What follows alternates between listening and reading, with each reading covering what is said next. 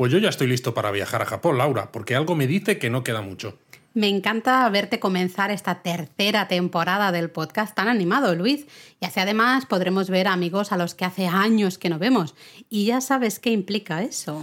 Pues sí, que habrá que llevarles un regalito, pero es que también habrá que llevar cosas de vuelta para la familia y los amigos. Exacto, y como esto del regalo en Japón tiene su miga, creo que mejor hacemos un episodio para que quede claro.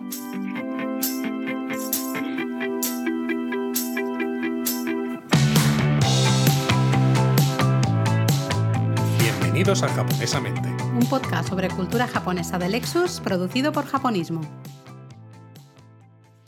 Bueno, antes de empezar a hablar del regalo en Japón, Laura, yo creo que hay que decir que es que estamos en el comienzo de la tercera temporada Un aplauso. del podcast. Un aplauso para nosotros, ¿no?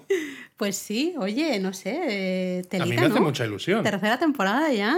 Y oye, pues ya que empezamos nueva temporada del podcast, qué mejor que empezar hablando de regalos. Pues sí, porque esto es un regalo que os hacemos a todos los japonistas que nos escucháis. O al revés, es un regalo que nos hacen todos los japonistas que nos escuchan. Regalo nos hacen semana a semana escuchando los japonesamente y los japón a fondo. Exacto. Así que bueno, gracias a todos. Gracias a todos y esperamos seguir teniéndoos al otro lado durante toda esta tercera temporada, durante la cuarta, la quinta, porque si hemos llegado a la tercera, digo yo que nos vamos a quedar hasta mucho más allá. Bueno, hicimos un brainstorming de ideas y tenemos 3 millones de ideas aproximadamente. Empezamos ya a llenar la cuarta temporada dijimos, bueno, lo dejamos aquí, tenemos ideas suficientes y así queremos. Pero sí que está bien decirlo, sabéis que tenemos un Discord totalmente gratuito donde os podéis apuntar, ahí hablamos de Japón, hablamos de muchas cosas y en ese Discord o bien en los comentarios de este episodio del podcast, allí donde, donde lo escuchéis, por ejemplo en iVoox, que permite dejar comentarios, decidnos qué temas os apetece escuchar en esta tercera temporada, porque es verdad que tenemos ya muchas ideas planificadas, Pero podemos colar, podemos claro, cambiar. podemos cambiar alguna cosa o si vemos que hay mucho interés en un, en un destino concreto, en una artesanía concreta, lo que sea, Exacto. pues siempre se pueden cambiar esas planificaciones. Así que contadnos. Pero bueno, volvemos al regalo, Laura, porque el regalo en Japón no es simplemente, ah, te compro una cosita y ya está. Es, es algo más complejo. Sí, la verdad es que a veces se entiende casi como una obligación social, ¿no? Y hasta para mucha gente el regalo es casi está lleno de simbolismo, de, de tradición.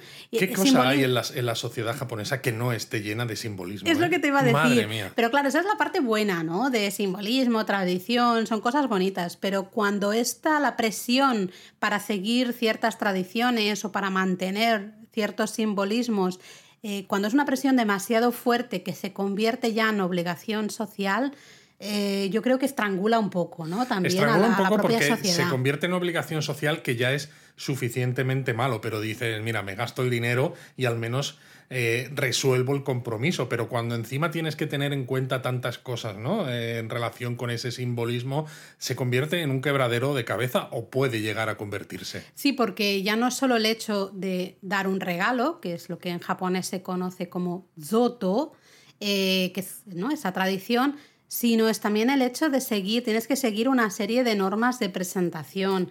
En muchos casos, si, si el regalo es económico, un importe concreto.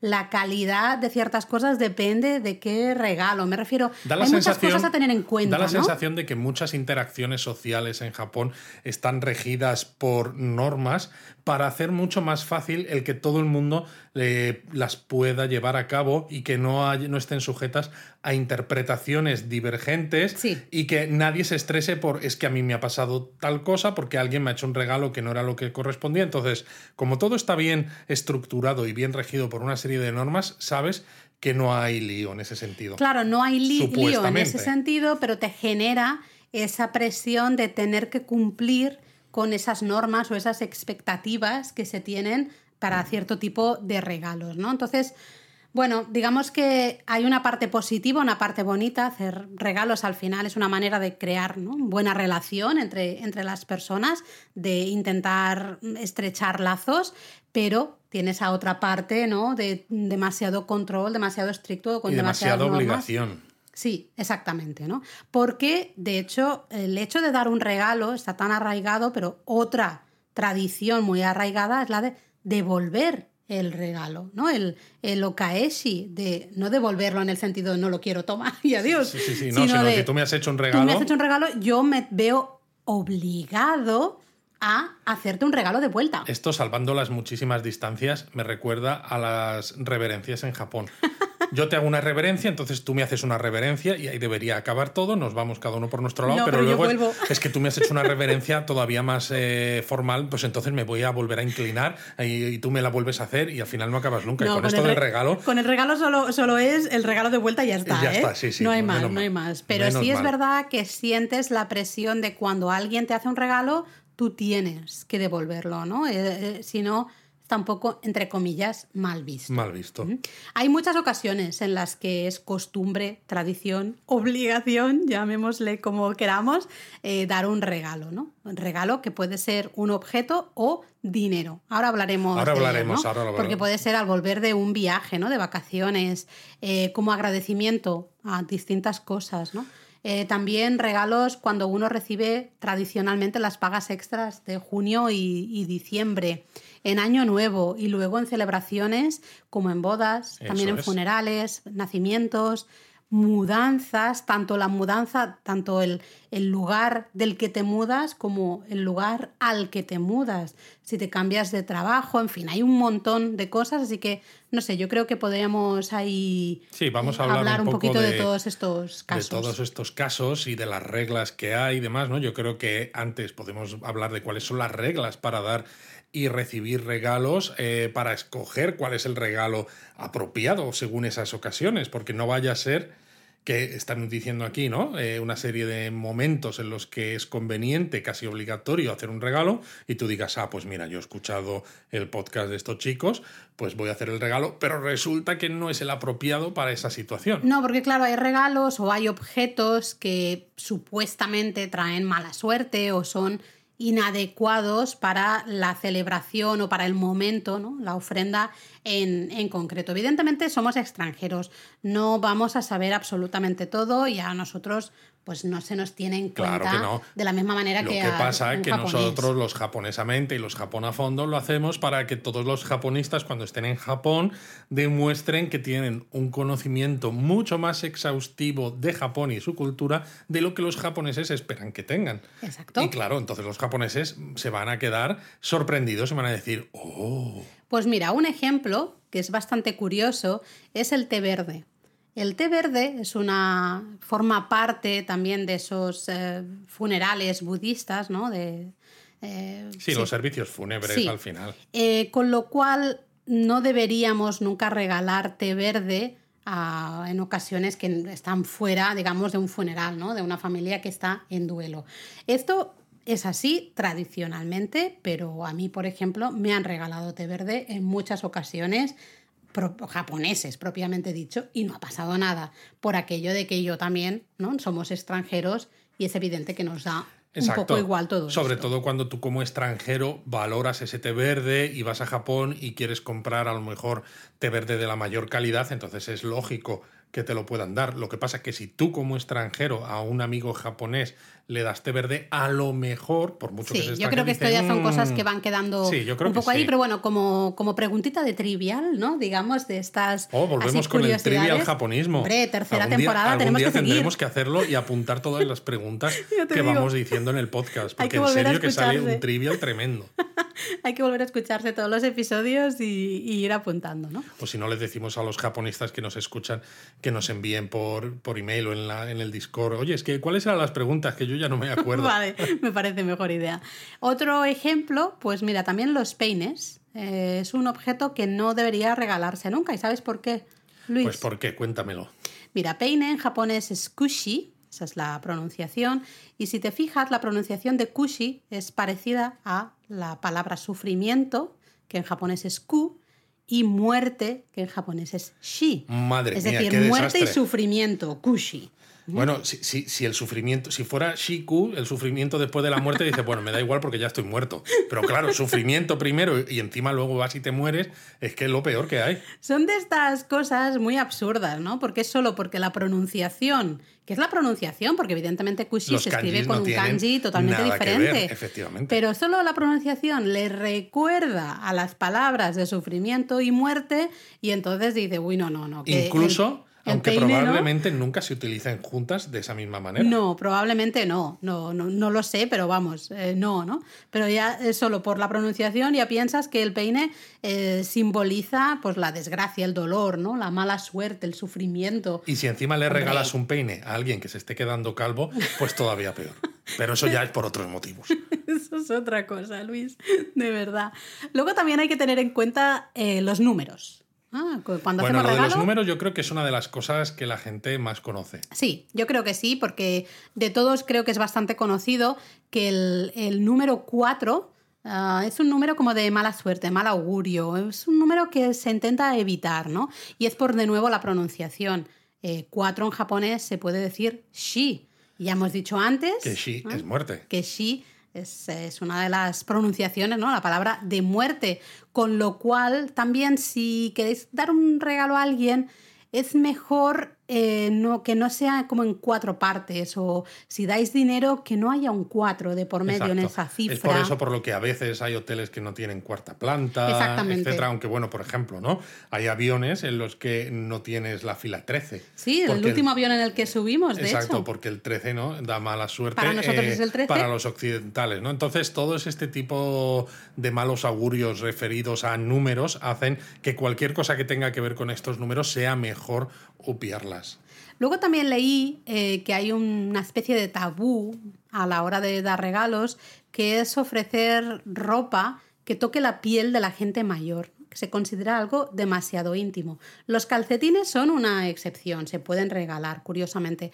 Pero me hace mucha gracia porque, eh, bueno, en japonismo hablamos de un barrio, es el Harajuku de las abuelas, Sugamo, que está lleno de tiendas de ropa interior para realmente para la gente mayor. Claro, pero es para que se la compren ellos. Claro, pero yo creo que si les regalas eh, algo también estarían contentos y felices. Si lo has comprado en Sogamo, es esa ropa interior roja que en teoría les da longevidad, la, salud, larga vida y tal. Ahí a lo mejor sería una conversación interesante, ¿no? Es poner la ropa interior en una, en una balanza y ver qué pesa más. Si la buena suerte de que sea roja y esté comprada en su gamo o el mal augurio de que te toque la piel y bueno, sea no es tanto mal augurio, sino como sí, que, no está bien visto. sí, no está bien visto. Así que bueno, a ver, también es verdad que yo no voy regalando ropa interior a abuelos y abuelas por ahí. Ah, es, lo que, iba a decir. Digo, Laura, a ver, me, me estás preocupando. Pero sí es verdad que a lo mejor voy a su gamo y podría comprar pues eh, la típica ropa interior, porque es muy típica justamente comprarla ahí, no lo sé, pero ahí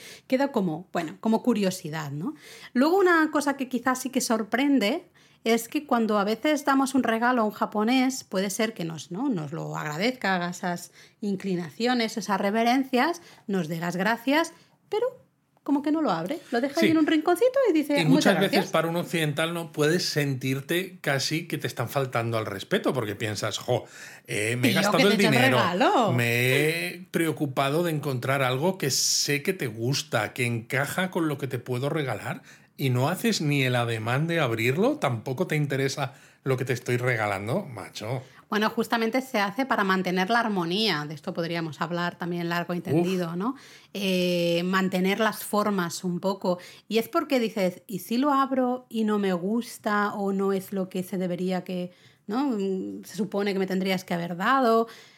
Eh, me pones en un compromiso de tener que hacer teatro para que parezca que me gusta cuando realmente no me gusta y tú a lo mejor lo notas y entonces se crea esa tensión entre nosotros. Pero a mí, de hecho, esta norma me parece mal en el sentido de que dices, ah, crea armonía porque no tengo que fingir, pero, sinceramente, es verdad que a veces te pueden regalar algo que no es lo que esperas, pero claro, hay que cuidar esas expectativas lo primero y eso depende de ti, del que recibe los regalos y además si alguien se ha tomado la molestia de regalarte algo... Eso es lo valorable, ¿no? Exacto, aunque no sea lo más adecuado, lo ideal o lo que más te gustaría, no sé, a mí me gustaría que me regalasen un coche, por ejemplo, ¿no? Y me regalas a lo mejor unos caramelos, pues voy a decir, oh, no es un coche, pues me siento decepcionado. Pues esto qué es, ¿no? sí que es verdad que está esta norma eh, se respeta bastante en ocasiones muy formales, pero entre amigos cada vez es más típico. De hecho, el amigo suele preguntar, ¿puedo abrirlo? ¿Está bien si lo abro? ¿no? Te lo preguntan siempre. Exacto, se pregunta siempre como para tener el ok del que ha dado el regalo, de que se puede saltar esa norma Eso social. Es, ¿no? Entonces tú dices, sí, sí, claro, ábrelo, ábrelo, y ya se abre y, ya, está. ¿no? Entonces, bueno, entre comillas, digamos que es una norma, pero bueno, puede ser que os pase en según qué, según qué situaciones. Eh, también puede ser que os pase que deis un regalo a alguien y el receptor como que se niegue, diga, no, no, no, no, no, pero ¿por qué me das un regalo? No, no, no, no, no, no lo quiero, no lo quiero. Te lo llevas y lo devuelves y te quedas con el dinero que te costó. No, tienes que probarlo hasta a veces tres veces. Tres veces que sí, que sí, que es una tontería, pero es para ti. Ahora explicaremos esto. Y te van a volver a decir que no. Exactamente. Tú vuelves a insistir, ¿ah? te vuelven a decir que no, eh, sí, o sea, tres veces tienes que insistir. Sí, básicamente es una manera como educada de, conseguir ese regalo, ¿no? No lo tienes que aceptar de buenas a primeras, o que bien, un regalo, muchas gracias. Claro, para que no parezca que, eres un ansioso y que, bien, te han dado un regalo y lo estás deseando abrir ahí. Que en realidad lo quieren abrir y lo quieren recibir igual que todos, porque pues claro. los japoneses no son robots y no son tan diferentes a todos nosotros. Exacto, sí, son simplemente esas normas que rigen un poco pues el momento este de dar y, recibir regalos. ¿no? También importante cómo los damos y cómo los recibimos. Esto lo contamos en, nuestras, en nuestros cursos y masterclass de protocolo, ¿no? pero es con las dos manos, siempre con las palmas de las manos hacia arriba. Y se recibe pulgares exactamente igual, con ambas manos y haciendo una pequeña reverencia para mostrar ese respeto y ese agradecimiento. Es muy parecido a cómo se entregan y reciben las tarjetas de visita. Así que aunque el regalo sea relativamente pequeño y lo, podéis lo podáis sujetar con una sola mano, acordaos de utilizar las dos para entregarlo. Y también otra cosa muy típica a la hora de regalos es que siempre cuando damos el regalo, siempre vamos a decir que es un detallito, que es una cosa sin importancia. Aunque te hayas gastado un dineral, aunque sea un lujo, para ti, eh, tú lo sabes, pero tienes que decir, bueno, esto no es, nada, es una tontería. Es un detallito. Tienes que eh. quitarle importancia a lo que tú estás haciendo, precisamente porque si te das mucha importancia, si dices, madre mía, lo que me ha costado encontrar esto, etcétera, le estás poniendo en un compromiso a la persona que recibe el regalo. Claro, también por pensando en esa norma no escrita que hemos dicho de retornar, ¿no? De devolver ese favor, ese regalo. Claro, si tú supuestamente dices, es que esto me ha costado mucho dinero, ¿eh? O tal eh, ya estás obligando a esa persona a hacer un regalo también. Pero bueno, esto da un poco igual, porque si de verdad te has gastado mucho dinero, aunque tú digas que no. Pero si tú dices que es una tontería, yo te puedo hacer una no, tontería. No, porque esa es la convención social. Tú dices que es una tontería, pero te has gastado un dineral y evidentemente la persona que lo recibe sabe que eso cuesta un dineral, te va a tener que hacer un regalo y dices, de nivel. ¿Por qué? No lo quiero, mm. porque hablamos de ocasiones en las que eh, hacemos regalos o damos dinero, porque dar dinero es, muy frecuente. Muy frecuente en Japón, exacto, porque en Occidente cada vez se utiliza menos como dinero, ¿no? Quizás, por ejemplo, a los niños, eh, los aguinaldos cuando cantan villancicos en Navidad. Y en las bodas. O en las bodas que se da dinero, pero no hay muchas más ocasiones en las que se entregue dinero. Pero en Japón sí. Sí, en Japón dar dinero es una costumbre que está muy arraigada ¿no? en diferentes momentos de, la vida social japonesa.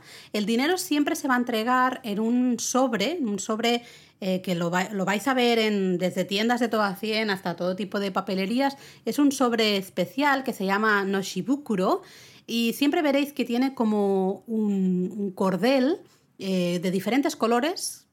Depende de para qué usemos el sobre, para qué ocasión lo usemos, va a ser de un color u otro, con un lacito. Entonces es un cordel que hace un lazo y, ahí metemos justamente el, dinero. Esto es parecido a lo que se está poniendo de moda desde hace ya algunos años, ¿no? sobre todo con grandes centros comerciales, con tiendas online como Amazon, etcétera, lo de regalar tarjetas de regalo, ¿no? Cuando no sabes qué regalar, bueno, sí. haces una tarjeta de regalo que contiene dinero y así te, evitas el, el, mal trago de pensar en el regalo. Pero claro, aquí en Occidente a veces, cuando haces este tipo de regalo, se ve un poco mal en el sentido de, jo, esta no, persona. No has pensado en nada. Exacto, ¿no? ha pensado en algo que me pueda gustar, ¿no? Y entonces se ha quitado el muerto de encima de una manera sencilla. En Japón, esto, sin embargo, está muy bien porque está muy estructurado en el sentido de que se acepta. Hay muchas ocasiones donde lo normal es entregar el dinero. Exacto, es que de hecho en muchas ocasiones no vas a dar un regalo, lo que das es el regalo en forma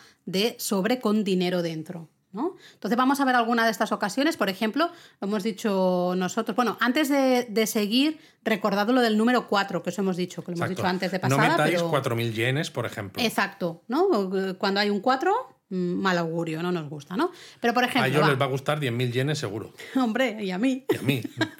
Mejor que 4 o 10, por supuestísimo. Eh, pues algunas ocasiones así especiales, y hablando específicamente de dinero, pues las bodas. Sí. Así que lo tenemos en común. Aquí también damos dinero, ¿no? al menos en España es común dar dinero. Pero hablamos de un país donde decíamos al principio está todo muy estructurado, todo muy pensado. Entonces, una boda, ¿qué es? Es la unión de dos personas formando una familia nueva. Y aquí el concepto de nuevo, ¿no? El concepto de que esa pareja eh, se enfrenta a una vida nueva, significa que los billetes que hay en este sobre tienen que ser nuevos. No pueden estar ni arrugados, ni usados, ni sucios, ni escritos. Tienen que ser billetes nuevos y limpios. Es decir, lo típico que os va a pedir un secuestrador, ¿no? Cuando está en el banco, dices, el secuestro quiero billetes nuevos sin numerar y que no sean numeraciones con, consecuentes o no sé qué. Consecutivas. Consecutivas. Bueno, exacto. Pues algo parecido, pero en este caso no es para un secuestro. Pues fíjate que los bancos deben estar acostumbrados, que la gente va a buscar ¿no? el dinero a lo mejor a caja en el banco y pide los billetes nuevos y ya se sabe que es justamente para la boda, ¿no? Porque simboliza al final esa nueva vida que tú decías, ¿no? Que va a comenzar esa pareja. Como curiosidad, os decíamos que el sobre, ¿no? En ese noshibukuro, el sobre específico para meter el dinero, os decíamos que tiene un cordel que hace un lacito y que los colores cambian según, la, ocasión. Pues para las bodas el cordel es nuevamente rojo y blanco, a veces también eh, dorado y plateado, ¿vale? Y se ata como con un nudo especial. Muchos de estos casos no nos tenemos que preocupar de hacer nosotros el nudo ni nada, ya viene todo hecho y hasta en muchos noshibukuro está como impreso. Eh, no es un cordel alrededor, sino si son las versiones entre comillas más baratas, está, impresa el, está impreso el lazo de esos colores, rojo, blanco o dorado y plateado. Muy fácil. Y claro, la, la pregunta del millón es ¿cuánto dinero ponemos dentro de este sobre. ¿Un millón? No. Ah. Eso dependerá de la relación que tengáis con los novios, evidentemente. He hecho un chiste de los tuyos. Sí, ¿eh? has si hecho no un chiste malo de los míos. Hombre, porque los chistes malos los hago yo, Laura. Bueno, vale, Tú eres la parte seria sigue, sigue, de la pareja. Perdón, perdón. Entonces, igual que pasa en Occidente, eh, la cantidad de dinero depende de lo cercano que estéis a los novios. Pero en Japón suele estar entre 30.000 y 70.000 yenes, pero nunca números pares. Porque un, números pares se considera de mal augurio también. Sí, yo creo que se ve cercano al 4, ¿no? Y ya es como, como el 4 es par, todo nos parece de. por ejemplo, ¿no? Imaginaos que metierais 10.000 yenes, ya hemos dicho que tienen que ser más. Pero si metéis 5 billetes de 2.000 yenes, que a veces cuando cambiamos dinero en Occidente nos dan billetes de 2.000 yenes en el banco, diríais, bueno, eh, la cifra son 10.000 yenes, está muy bien.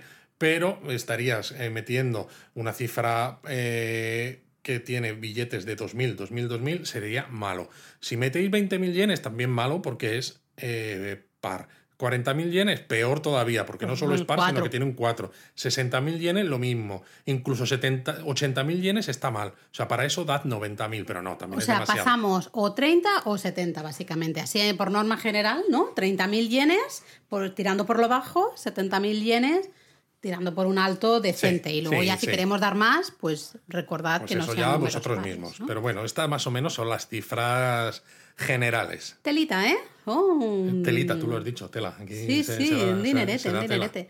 Otra ocasión en la que se da regalo eh, en forma de dinero son los funerales. Y claro, ¿qué hemos dicho de las bodas? Billetes nuevos. Bueno, era un nuevo comienzo, ¿no? Bueno, esto se puede ver como es un nuevo comienzo, porque pasas a una nueva vida, ¿no? Pero no, aquí, claro, aquí en un funeral eh, es todo lo contrario. Los billetes son usados, arrugados, viejos. Pero es porque realmente se simboliza que no estábamos preparados para esa muerte que no nos la esperábamos, esa muerte, no sabíamos que iba a suceder, no nos hemos podido organizar, qué tristeza. Y entonces hemos tenido que, eh, que, sacar los billetes que llevábamos en la cartera, que claro, pues están doblados, están usados, porque es lo que llevamos encima. Nos ha pillado por sorpresa la muerte. Esa parte es bonita, ¿no? De, la simbología. a ver, bueno, es bonita hasta cierto punto, porque en muchos casos tú ya sabes que a veces, desgraciadamente, ¿no? Alguien tiene una, una larga enfermedad, que se va a morir y esto. Y entonces el, el tener que, hasta en este caso, eh, usar este tipo de, no sé, de rituales y de normas sociales y esto, me parece un poco a veces un poco exagerado. Un poco frío, ¿no? Quizá. Sobre todo eso, porque estás triste porque alguien se ha muerto. Eh, ¿Qué más da cómo sean los billetes, no? Evidentemente no vas a planificar qué billetes les das, vas a usar los que tengas a mano, pero ¿y si son nuevos, qué pasa? ¿Y si no, pues si son nuevos los tienes que arrugar. Tú estar un rato ahí arrugándolos y luego los metes en el, en el sobre. Que el sobre, el cordel de ese sobre tiene que ser, normalmente es negro y blanco, o a veces también lo veréis amarillo y gris, ¿vale? Y también tiene un nudo específico para, para funerales.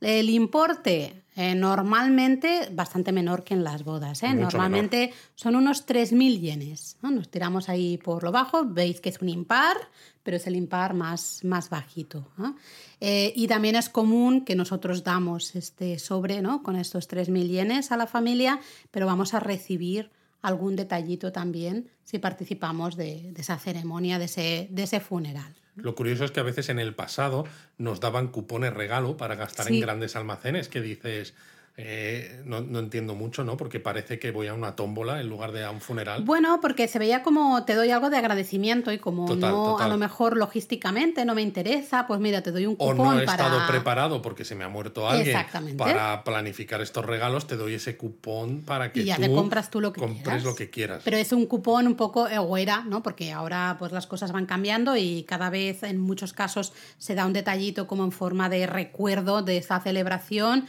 y poca cosa más, o si se da el cupón es por el bueno, agradecimiento de que hayas acompañado a la familia en esos momentos duros, ¿no? Y, nada más. Exacto. Hemos hablado de todas maneras hasta aquí de bodas, funerales, que son dos grandes momentos, dos grandes eh, momentos de paso, ¿no? En la vida. Eh, en la muerte, evidentemente, pero hay otro gran momento ¿no? a lo largo de la vida que es el nacimiento. Y claro, pues también es costumbre regalar dinero.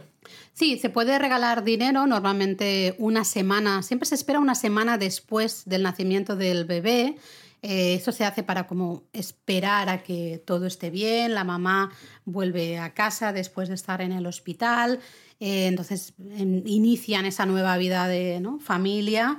Siempre normalmente se espera una semana después. ¿no? Y bueno, hay que decir que en este caso también es factible regalar juguetes, evidentemente, es un niño, eh, ropa también se va a necesitar, pero también está bien visto regalar dinero. Sí, de hecho a nosotros cuando nació Eric nos llegaron muchos juguetes y mucha ropita desde Japón, la verdad fue muy, muy bonito. Si dais dinero, que está, como decía Luis, totalmente aceptado, eh, lo tenéis que entregar en este sobre específico, en este caso con un cordel de color rojo y blanco y va a estar atado con un lazo, no será un nudo, sino será un lazo. Exacto. Ya son los, eh, básicamente tenéis que buscar los sobres para nacimientos. De todas maneras, en este caso ya lo decíamos que tenía que ver con el hecho de regalarlo una semana después de que hubiera nacido el niño, tenéis que aseguraros de que el bebé esté sano antes de, enviar este regalo, ya sea el dinero o ya sea la ropa o los juguetes, porque si el bebé tuviera algún tipo de problema, aunque se haya ido a casa,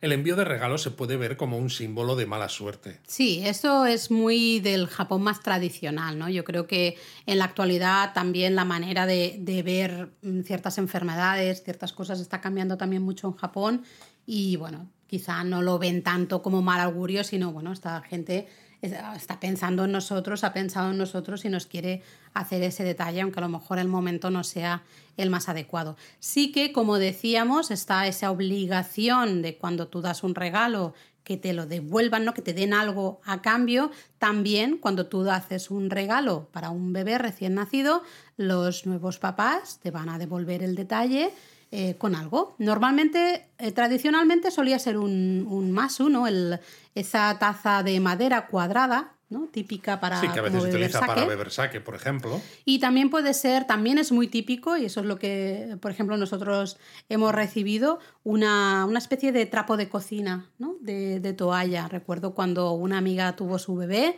le hicimos un regalito y al cabo de unas semanas, eh, pues recibimos este detallito como de vuelta en forma, bueno, claro, de agradecimiento de que hubiésemos pensado en, en su bebé, ¿no? Exacto. Que también es tela, yo como madre lo digo, de cuando Hombre. esos primeros días, semanas, Lo que menos quieres es pensar en tener que devolver regalos. Sinceramente, de tener una lista y quién te ha hecho cosas, a quién le tienes que mandar el regalito este, el detallito este de vuelta. Uf, qué estrés. es mucho ¿eh? estrés. Otro momento en el que se regala dinero en Japón eh, tiene que ver con el comienzo de la escuela primaria.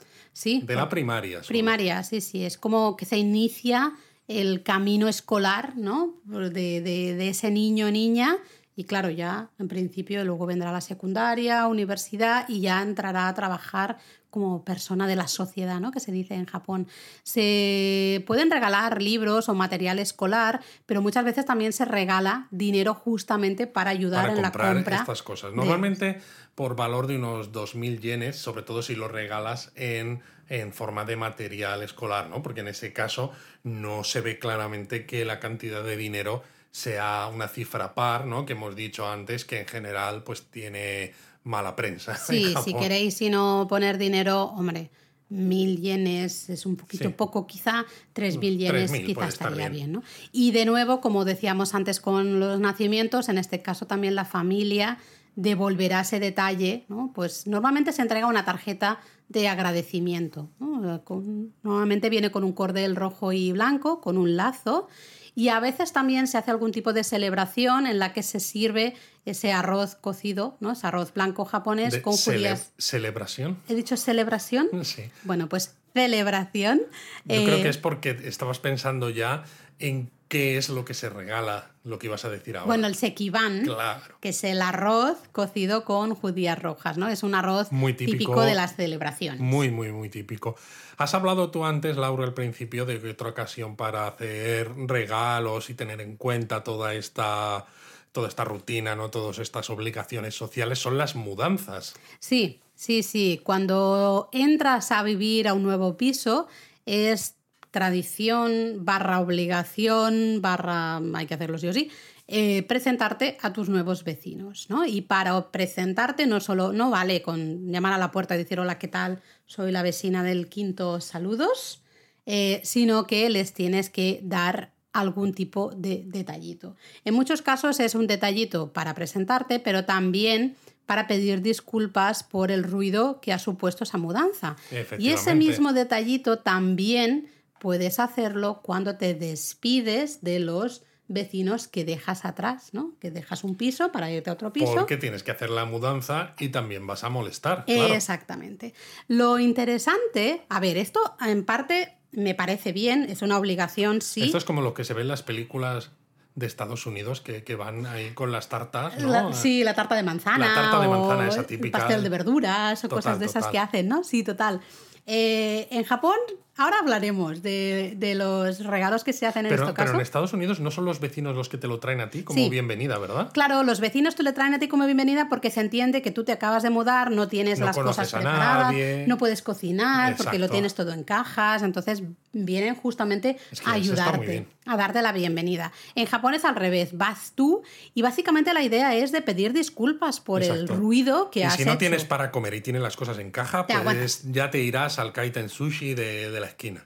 A ver, es bonito eh, en ambos casos porque ayuda un poco a conocer más a, a los vecinos, a la comunidad, que yo a veces creo que en España conocemos poco a nuestros vecinos. se ¿no? conoce muy poco. Eh, nosotros conocemos aquí a los vecinos de planta, ¿no? De enfrente, porque nos hemos cruzado en el ascensor, que si no a veces, A veces ni ni eso. siquiera, ¿no?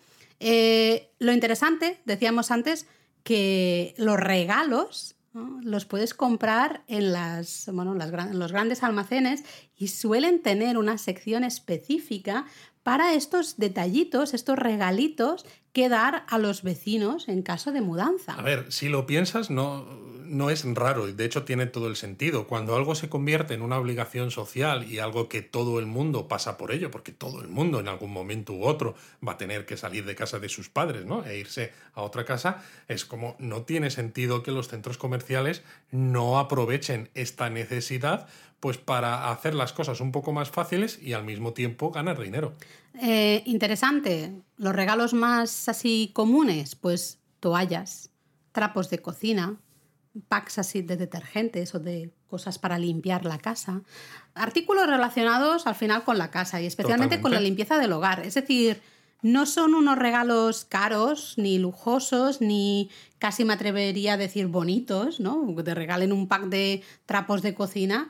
Dices, ok, a ver, siempre viene bien tener, siempre porque viene bien siempre, tenerlos, siempre claro, gastas, siempre usa. Eh, pero bueno, si os vais a mudar a Japón, bloque de pisos, tenéis vecinos, es recomendable que, que hagáis eso. Y además se suele entregar esto con una, un sobre, con un lazo, en la que aparece el concepto del regalo, ¿no? que en este caso es por mudanza. O sea, porque estos sobres, aparte de que ese lazo tenga un color o tenga otro, ¿no? Pues siempre tiene escrito el tipo de concepto. La para ocasión. la en muchos ocasión casos en tiene escrita la ocasión. Exacto. Sí. En este caso no habrá dinero dentro, pero usamos el mismo sobre, que en muchos casos eh, ya no es sobre, sino simplemente es la impresión exacto, en una un- hoja de papel. ¿no? Es que para explicarlo a veces me cuesta, es más visual. ¿no? Si pudiéramos Bueno, en el podcast estos- enseñar una foto sería más fácil. Estos sobres japoneses, además, hay que pensar que son un poco diferentes de los occidentales, que son en horizontal. Estos son como en vertical, vertical. para poder meter los billetes sin que se doblen muchas veces. Y además porque la escritura tradicional Claro, se es escribe en vertical. en vertical, ¿no? Entonces justamente Entonces, pues va a ahí eso, en un, mudanza. en un sobre estrecho y alto, ¿no? De forma que un billete eh, estirado, de- puesto, digamos, en, en- en vertical, entre entero sin Eso tener es. que doblarse. Eso es, ¿no? Pero ya sabéis, para la mudanza nos vamos a esa sección de los grandes almacenes a comprar trapos de cocina y ya está, ¿no? Pero sí que ponemos el, e- este sobre simplemente para mostrar que es ese regalo por mudanza. ¿no? De, de todas maneras, hay que decir que esta tradición que en japonés se llama Hikoshi Aizatsu, que es la de presentarte a los nuevos vecinos, que va de la mano con este regalo, es algo que es más típico en zonas rurales, en Normal. Mm. pequeños pueblos, etcétera, sobre todo porque en la gran ciudad, donde la gente también a veces cambia de piso con más rapidez, donde eh, hay mucho, mucho ajetreo, mucho, mucho estrés, no se lleva tanto, ¿no? Y al final se está perdiendo un poco esa tradición y la gente ya no conoce tanto a los vecinos. Pero yo creo que eso va también de la mano de cómo se está perdiendo en general el sentido de comunidad en las grandes ciudades eh, en comparación con en los pueblos, ¿no? En las grandes ciudades cada vez conocemos menos a nuestros vecinos, en cambio en un pueblo eso no es así, siempre te van a, a conocer. Eh, creo que no es el caso específico solo de Japón, sino que no, pasa, en- exacto, en, pasa, todas las... pasa eh, en todo el mundo. Sí. Bueno, más momentos en los que damos regalos o ofrecemos dinero como, como regalo, pues por ejemplo cuando nos cambiamos de ciudad, ¿no? cambiamos de empleo, cuando hay una, un fin de etapa en la vida de una persona, pues es normal, esto parecido a lo que podemos hacer aquí también, hacer como una especie de fiesta, ¿no? De despedida y la gente cercana pues se va a despedir de nosotros, normalmente dándonos eh, o pequeños regalitos, también detallitos, y ahí puede ser todo lo personal que queráis, o si no sabéis qué hacer, tranquilos, porque sí que podéis hacer un sobre con, Con dinero. dinero, ¿no? Y ese sobre en principio será de color rojo y blanco con un nudo, no con un lazo, ¿vale? Es para un cambio de ciudad, Color cambio rojo y blanco, de empleo. el cordel.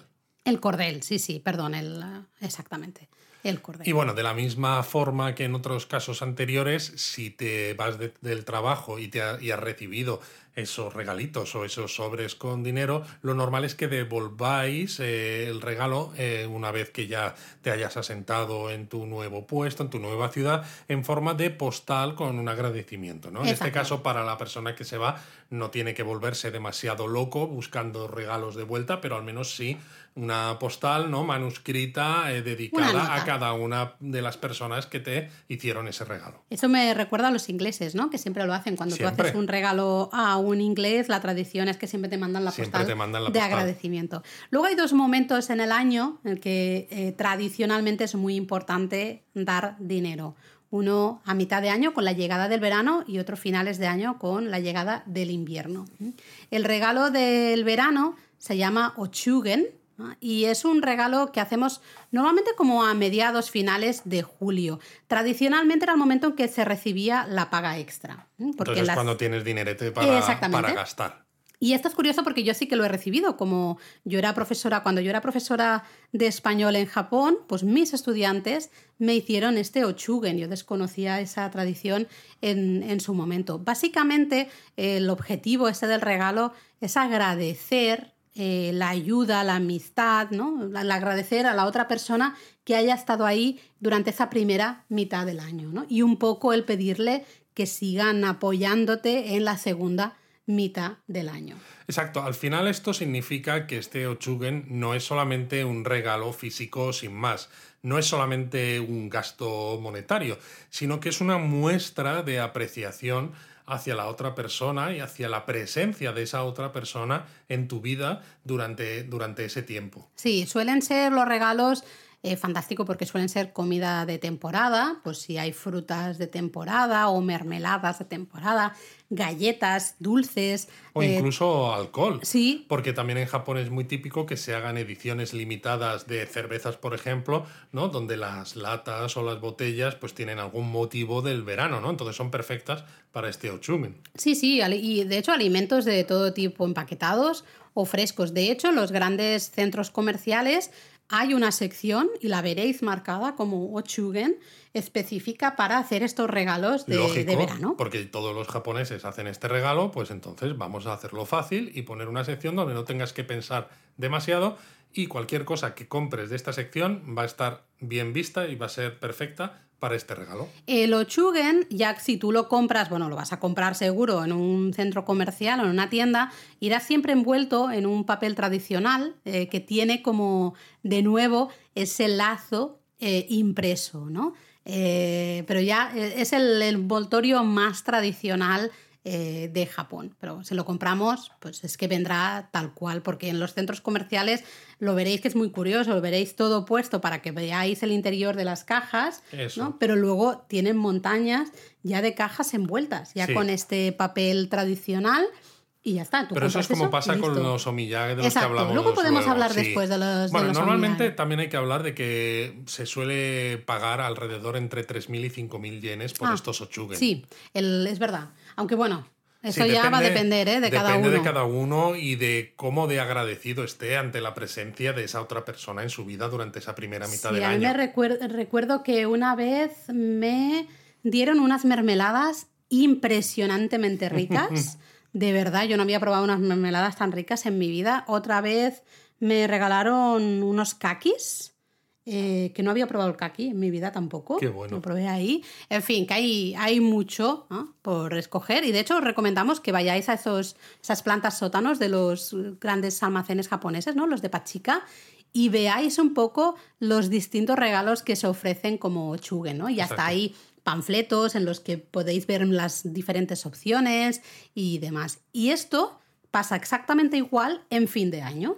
Exacto, con- De todas maneras, antes Ah, de esto, yo me gustaría decir que aunque es verdad que en la actualidad el ochugen se puede regalar casi a quien te venga en gana, tradicionalmente, ¿no? La norma un poco social establecía que el ochugen se regalaba a familiares, Hmm. a conocidos íntimos de la familia, al médico de cabecera, que esto era algo, por ejemplo, que mis padres, cuando yo era niño, le hacían regalos al médico de cabecera. Es curioso, ¿no? Hmm. Como hay ciertas cosas que con un mundo de distancia se hacen igual. Bueno, porque Eh, era alguien muy próximo y muy importante para el desarrollo de la familia. Los ¿no? profesores de nuestros hijos, que nosotros también le hacíamos, y mis padres Sí. también le regalaban a mis profesoras, Sí. al jefe y a los clientes más fieles en caso de que, de que existan. Eh, Luego, por supuesto, luego cada uno regala a quien le venga en gana, ¿no? Claro, Pero esto era un poco la norma tradicional. Yo en mi caso, ya te digo, lo recibí como profesora, ¿no? Pero claro, tenía un, un cariño muy grande, tenía una muy buena relación con mis estudiantes y en este caso eran estudiantes mayores, era gente mayor y supongo que les apetecía. ¿no?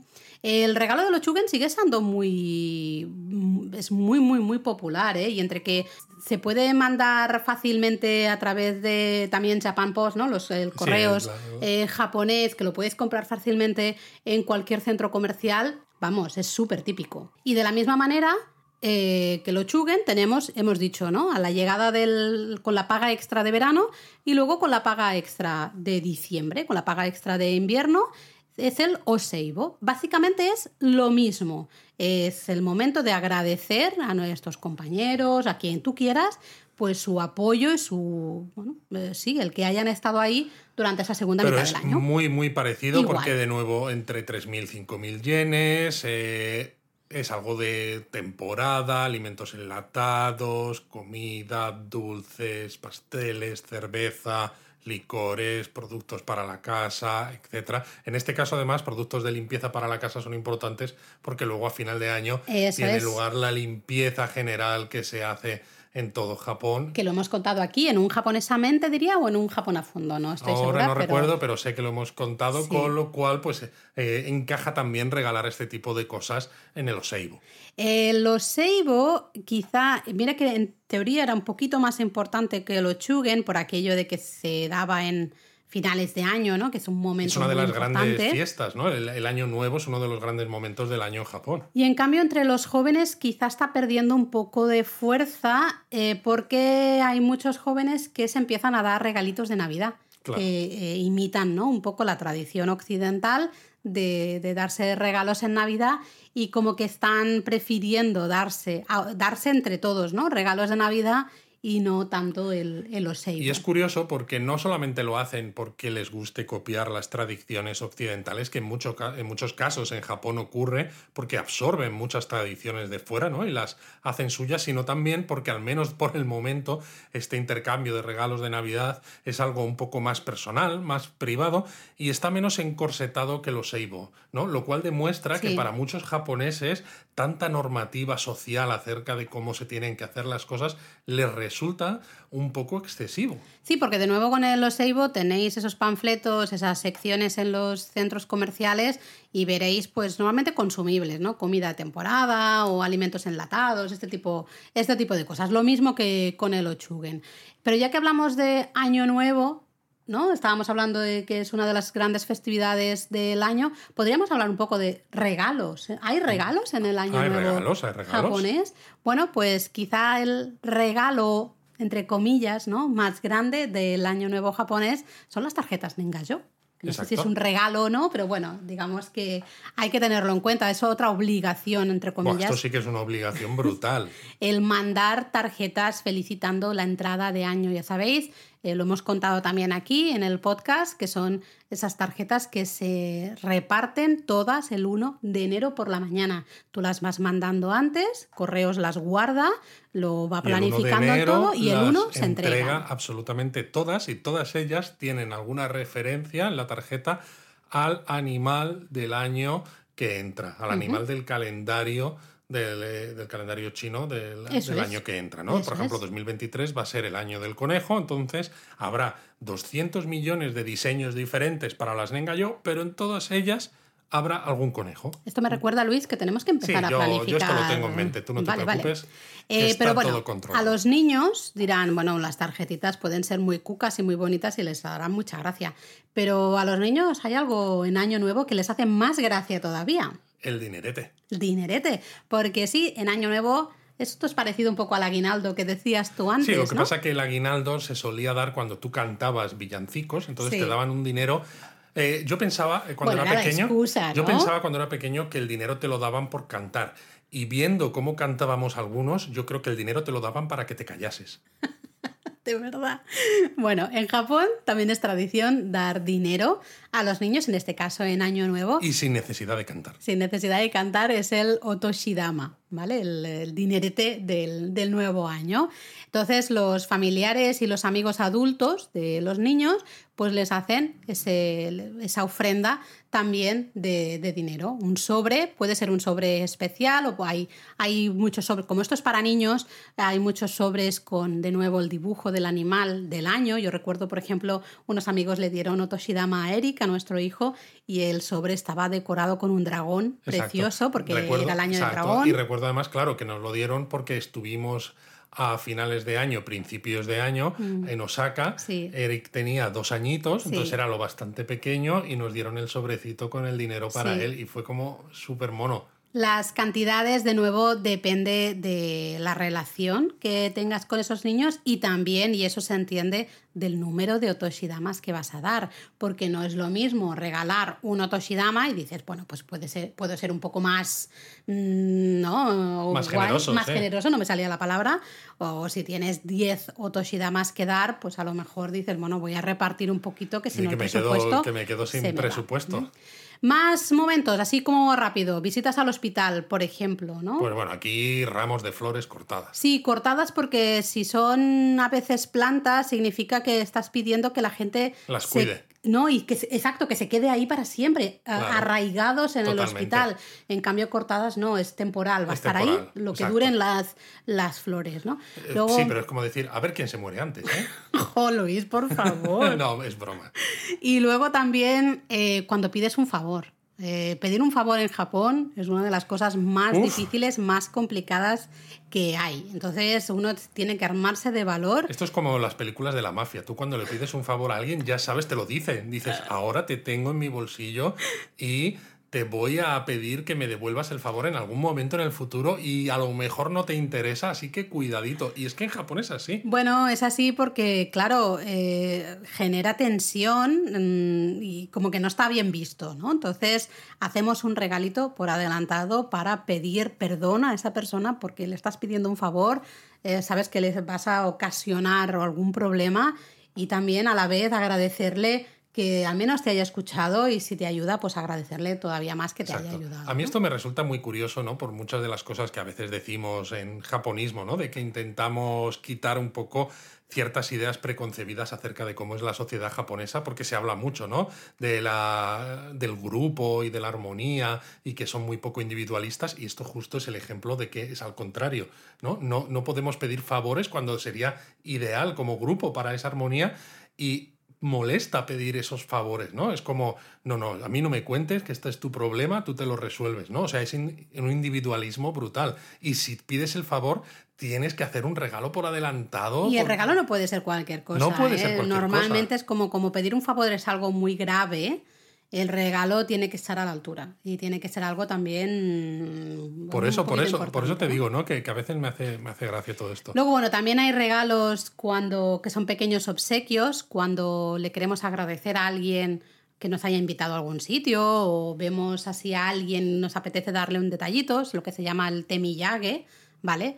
Eh, y es curiosamente porque hasta se parece en nombre a lo miyage que ahora si quieres hablamos de sí, eh, también esos detallitos ¿no? de, agradecimiento pues suelen ser pues eso, frutas de temporada, galletas, dulces típicos ¿no? de algún sitio, muy parecido a lo que es el omiyage, que el omiyage es el detalle que también tienes que dar a familiares, a veces a vecinos y a compañeros de trabajo después de un viaje.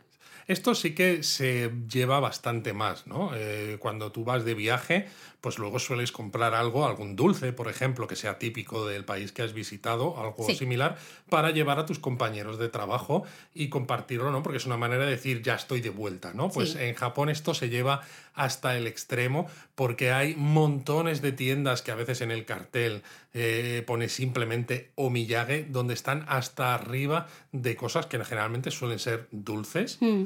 Eh, y como decías tú antes, con otros regalos, eh, suele haber una caja que está medio abierta para que se vean los contenidos del interior, pero luego está todo lleno de cajas, cajas, cajas, cajas, cajas, todas ya envueltas perfectamente, eh, totalmente envueltas eh, a un nivel que el papel no tiene ni una sola arruga, es una verdadera maravilla. Para, y muchas veces las encuentras en las estaciones de tren, en los aeropuertos, etc. De esa manera, cada vez que estás subiendo a un medio de transporte para retornar a tu ciudad, no tienes ni que pensar porque esas tiendas están ahí al lado y contienen esos detalles, esos dulces, muchas veces típicos de la región en la que Eso están, es.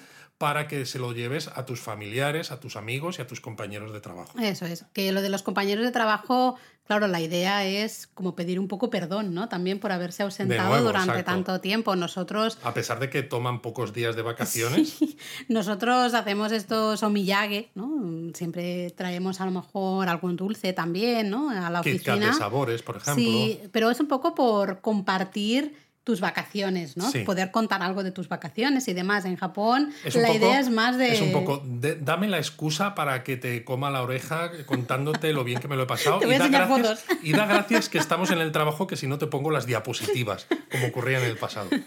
Te vas a una sala de reuniones y, y ala, ¿no? Te voy a enseñar los tres- las 3.000 fotos que hice en el viaje. Bueno, estas son algunas de las ocasiones tradicionales en las que damos un regalo o un regalo en forma de dinero. En Japón luego también hay ocasiones no tan tradicionales, ¿no? Como por ejemplo los cumpleaños, Esto sorprende, ¿eh?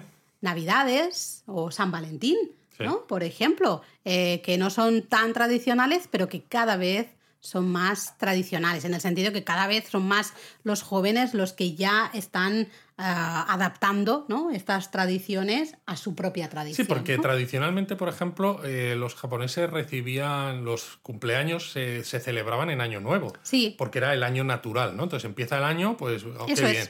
Eh, pero claro, se están empezando a importar las tradiciones de fuera y los japoneses se regalan cosas cuando es el día concreto que cumples años, pues como hacemos los a ver, demás es en que si Occidente. tú estás viendo películas ¿no? estadounidenses, occidentales, y ves que se dan regalos para el cumpleaños, y tú estás en Japón y dices, "¿Y a mí por qué no me dan dinero? Exacto, ¿Por qué no me dan regalos ¿Por para mi cumpleaños? Yo también quiero. Yo ¿no? también quiero, Lógico. Igual en Navidades, lo hemos comentado antes, también cada vez son más las, especialmente las parejitas, porque recordad en el episodio que hablábamos de la Navidad en Japón, que hablábamos que es un momento como muy romántico, muy para parejitas. Pues las parejitas también se dan muchos regalos de Navidad, También, también. pero cada vez más familias también. Vamos, el caso es darse regalos, Laura. Claro, eso está bien. De hecho, en San Valentín también hemos hecho un, un episodio del podcast, ¿no? Dedicado También. a San Valentín. Ya sabéis que en San Valentín, típico, Chocolates a los las chicos. chicas regalan chocolate a los chicos y luego el día blanco, que es, fijaros, ¿eh? es ese devolver. Ese okaeshi que hemos dicho al comienzo, ¿no? La obligación esta se de ve devolver esto, el regalo. Pues el 14 de marzo en el, en el día blanco, que son los chicos los que regalan a las chicas. Muy bien, me parece.